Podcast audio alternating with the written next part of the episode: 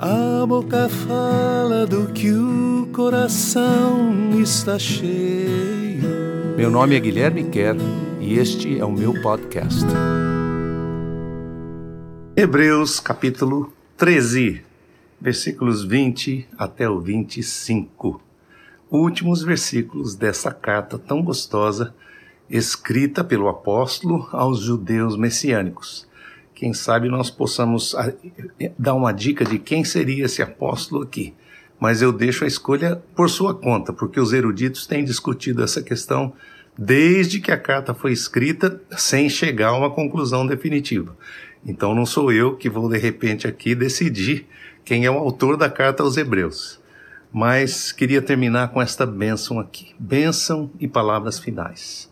Com isso, eu quero que a bênção de Deus também venha sobre a sua vida, você que tem acompanhado esses estudos, sua casa, sua família, que as coisas de Deus possam encontrar um lugar bem especial no seu coração, possam trazer a transformação que a palavra dele é capaz de fazer, porque o profeta Isaías, no capítulo 55, diz assim: que a palavra de Deus nunca volta para ele vazia.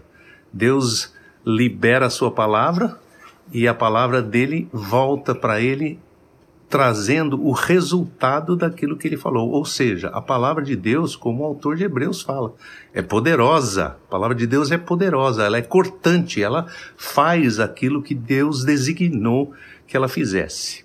Então ele termina abençoando, como eu quero abençoar vocês ah, nesse dia em que a gente termina aqui a carta aos Hebreus.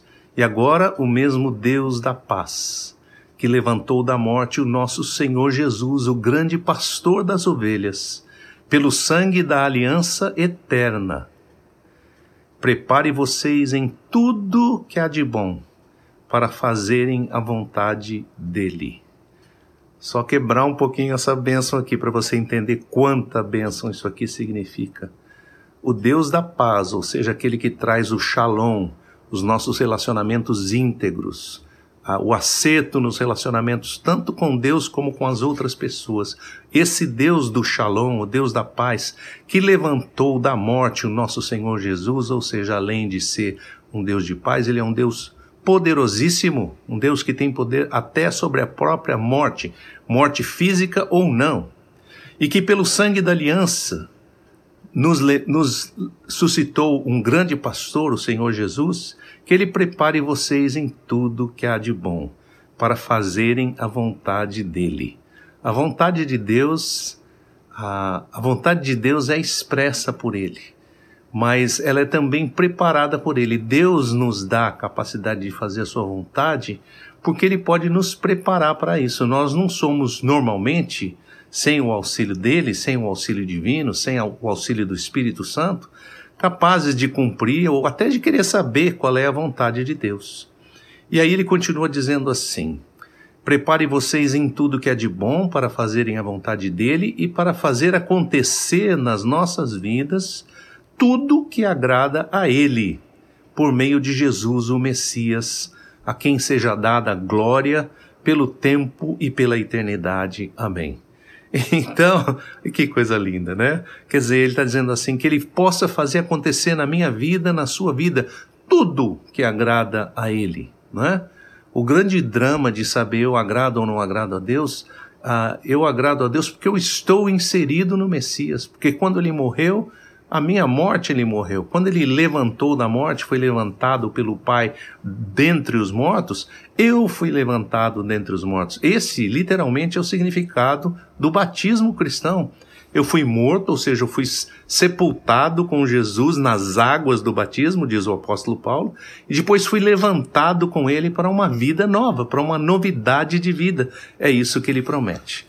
Porque ele vai fazer isso, vai fazer acontecer na nossa vida estas coisas, seja dada a Jesus, o Messias, toda glória pelo tempo e pela eternidade.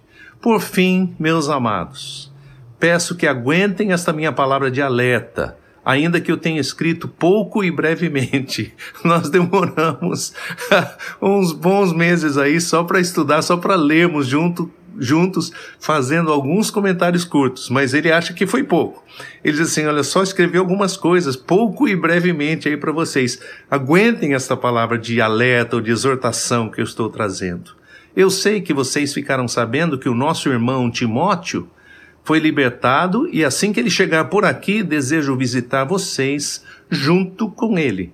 Então Timóteo estava na cadeia, muitos dos apóstolos naquele, naquele momento, naquela época, no primeiro século especialmente, foram grandemente perseguidos e passavam boa parte do seu ministério na cadeia e faziam o seu ministério na cadeia e da cadeia. Eu diria assim, se não fosse a cadeia, talvez a gente não tivesse todas as cartas que a gente tem, por exemplo, do apóstolo Paulo. Quando ele começa aqui a falar de Timóteo, dizer que é nosso irmão e diz que ele foi libertado e que ele, ele quer ir junto com Timóteo visitar então essa, essa comunidade dos hebreus espalhada, não é? A, a minha a intuição é dizer que parece parece a, a, cartas de Paulo, parece escritos de Paulo. Paulo escrevia desta exata maneira, né? E Paulo era, como a gente sabe, o mentor de Timóteo, o pai espiritual de Timóteo. Enfim, deixo com vocês a decisão de quem escreveu a carta, mas quem sabe foi o apóstolo Paulo, quem sabe foi Barnabé. Vou deixar outras dicas aí, depois você vai decidir por si mesmo. E depois ele termina assim: termino isso eu também, ah, desejando a mesma coisa. Deem um abraço em todos os seus líderes. Aos amados que seguem a Jesus aqui na Itália, os amados que seguem a Jesus aqui na Itália também mandam saudações e abraços a vocês. Manda um abraço aí para todo mundo, para todos os que vocês, vocês acolhem como pessoas que são mentores e que falam a, a palavra de Deus sobre a sua vida. Permaneça com vocês o favor gracioso de Deus e que assim seja.